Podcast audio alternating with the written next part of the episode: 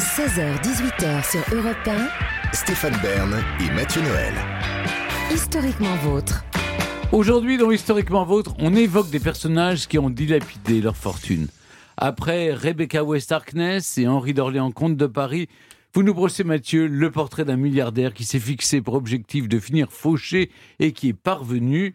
Euh, qui est parvenu C'est pas, un parvenu. Non, il n'est pas parvenu du tout, Non. vous allez voir. Et c'est pas Arnaud Lagardère. C'est pas lui. Ah bon. Stéphane, je vous préviens que c'est un portrait qui va être très éprouvant pour vous, déroutant même. Vous aurez besoin de prendre beaucoup de recul et peut-être même un peu d'oxygène, car on va parler d'un homme qui avait 8 milliards de dollars sur son compte en banque et qui volontairement a choisi de devenir pauvre. Il s'appelle Chuck Finney et ce n'est pas le cœur de, que cet homme-là a sur la main, mais la cage thoracique tout entière. Je ne sais pas Stéphane où vous avez des comptes offshore. Hmm. Oh bah partout. Oui, non, bien sûr. Non, mais ce que je veux dire, c'est que vous en avez. Quoi. Vous en avez. Chuck Finney, lui, non, parce qu'après, non, parce qu'après, le avez- fisc au cul. Non, Oui, ne non, vous inquiétez pas ça, Non, mais non, rien. vous n'avez j'ai rien, par au Luxembourg. Chuck. Finney, lui, n'en a jamais eu de compte offshore. Il a toujours tout déclaré. De même, quoique multimilliardaire, il ne s'est jamais comporté comme un anti, courant les dîners mondains et faisant des blagues de riches comme répondre au serveur qui vous a apporté le Jéroboam de Dom Pérignon. Merci beaucoup. Non Chuck n'est pas comme vous, Stéphane. Je crois qu'on l'aura compris. Et je vais à présent vous raconter comment il a choisi de se délester de la quasi-totalité de sa fortune. Et à la fin, vous nous direz si vous seriez capable, vous, de tout donner comme ça. J'ai un train, moi. Non, vous n'avez pas de train, restez avec nous, ne vous dérobez pas, écoutez ma belle histoire, celle de Chuck, un milliardaire si discret que personne n'en avait jamais vraiment entendu parler avant 2020, et cet article du magazine Forbes intitulé Le milliardaire qui voulait mourir fauché est maintenant officiellement fauché. Et oui Stéphane, 8 milliards partis en fumée. C'est vertigineux car enfin comment on claque 8 milliards? Drogue, Oui. alcool, non, femme. Bien sûr, mais pas jet. Mais tout de même, Chuck est vraiment l'anti-Trump. La gloire, la fortune, les îles privées, les prostituées, les villas de luxe, les prostituées dans les villas de luxe, de très grandes quantités de crème fraîche. sur des prostituées dans des villas de luxe. Chuck s'en fiche. Il laisse ça à David Castello-Lopez qui lui voudrait bien. Mais il n'a pas le budget. Non, ce que Chuck veut lui, c'est tout simplement. Ça faisait longtemps que j'essayais de trouver la bonne occasion de- d'écouter à nouveau ce duo d'anthologie Avec Hélène j'embrasse et. Stéphane Bern. En fait, il n'y a pas de mauvaise occasion pour la diffuser. Charles Finney dit Chuck voit le jour en 1931 à Elizabeth, dans le New Jersey, aux États-Unis. Issu d'une famille modeste irlandaise fraîchement arrivée en Amérique, il est élevé par une mère infirmière et un père vendeur en assurance. Grande dépression oblige, Chuck est invité à bosser rapidement.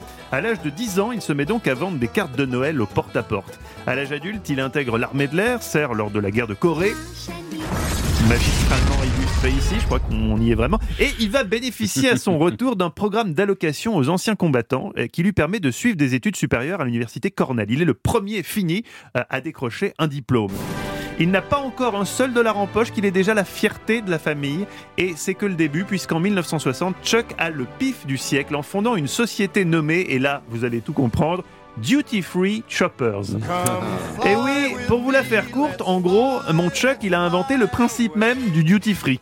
Il est le pionnier des boutiques hors taxes. Il a commencé en vendant des marchandises aux troupes américaines basées dans d'autres pays. Puis, flairant le bon filant, il a décidé d'étendre le concept au grand public. C'est donc à cause de Chuck qu'aujourd'hui, sans qu'aucune étude scientifique ait encore pu l'expliquer, on ne ressort jamais d'un duty free d'aéroport sans 18 Kinder Surprise géants, le dernier parfum officiel de Shakira, une bouteille de vodka martini alors qu'on ne boit pas, et un personnage tirelire M&M's d'un mètre cinquante alors qu'on n'a pas d'enfant. C'est clair, Chuck a une dette envers nous. Alors, en 1982, il crée sa fondation Atlantic Philanthropies et commence son grand effeuillage financier. Déjà, il commence par changer de train de vie. Attention, ça, ça peut être douloureux, Stéphane. Il renonce d'abord à tous les restaurants élégants, ne proposant pas de formule midi. Ensuite, il décide de ne plus voyager qu'en classe économique. Vite, un sac à vomi pour Stéphane.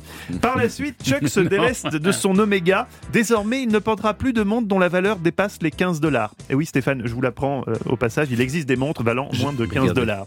Peu à peu, oui, ça va vous n'en avez même pas. L'absence de montre est encore moins chère. Oui, c'est vrai, c'est vrai. Peu à peu, Chuck renonce à tout ce qui fait la vie normale d'un milliardaire. Plus jamais il ne s'écrira dans son jacuzzi. Les sels de bain, c'est vraiment important. Alors, vous allez me dire, c'est pas en renonçant au sel de bain qu'il va se délester de 8 milliards de dollars. Certes non. Alors, il passe la seconde en commençant à faire des virements. Parmi les bénéficiaires, son ancienne université Cornell, à qui il file 600 millions. Comme ça, paf Les systèmes éducatifs irlandais, sud-africains et australiens recevront aussi un chèque. Ils versent en tout 3,7 milliards de dollars afin de promouvoir l'éducation dans le monde, plus de 870 millions à la défense des droits humains, dont 62 millions de subventions pour l'abolition de la peine de mort aux États-Unis, 76 millions de dollars pour soutenir l'Obamacare.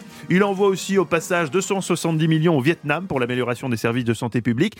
Pas tout à fait folle la guêpe quand même. Je vous rassure Stéphane, euh, quand Chuck disait vouloir finir fauché, c'est fauché comme un milliardaire, c'est-à-dire tout de même avec un petit matelas de sécurité de 2 millions de dollars sur son compte en banque. Horrible, Oui. c'est horrible. Non, mais non, oui, mais 2 millions de dollars, ça reste beaucoup d'argent, Stéphane. Ça permet d'acheter un studio à Paris. En tout cas, Chuck, lui, est ravi. Il nous encourage même à l'imiter. Essayez, vous verrez que vous aimerez.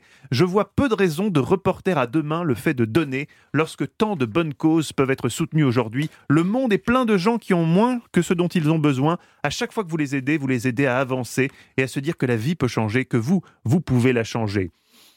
Ouais, je sais pas, faut que je réfléchisse à la question. Aujourd'hui, Chuck mène une vie simple, il n'a pas de voiture, il voyage encore et toujours en classe éco, il mange toujours dans de modestes Taco Bell en bord de national, il vit dans un appartement à San Francisco que le magazine Forbes compare, je cite, à un dortoir de première année à l'université.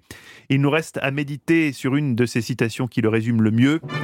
Dans la vie, l'essentiel, ce n'est pas d'amasser, mais de profiter.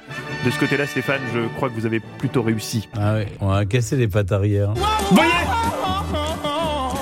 Même si vous donnez tout comme Chuck, il vous restera ses souvenirs, Stéphane. En tout cas, j'espère que ce portrait vous aura fait réfléchir. Qu'est-ce que vous faites après l'émission? Direction Vegas, baby. Ah oui, donc il faut que ça infuse un peu, hein, mon portrait. J'ai l'impression que vous n'êtes pas convaincu, hein, vous n'avez pas envie de tout donner. Europe 1, historiquement vôtre.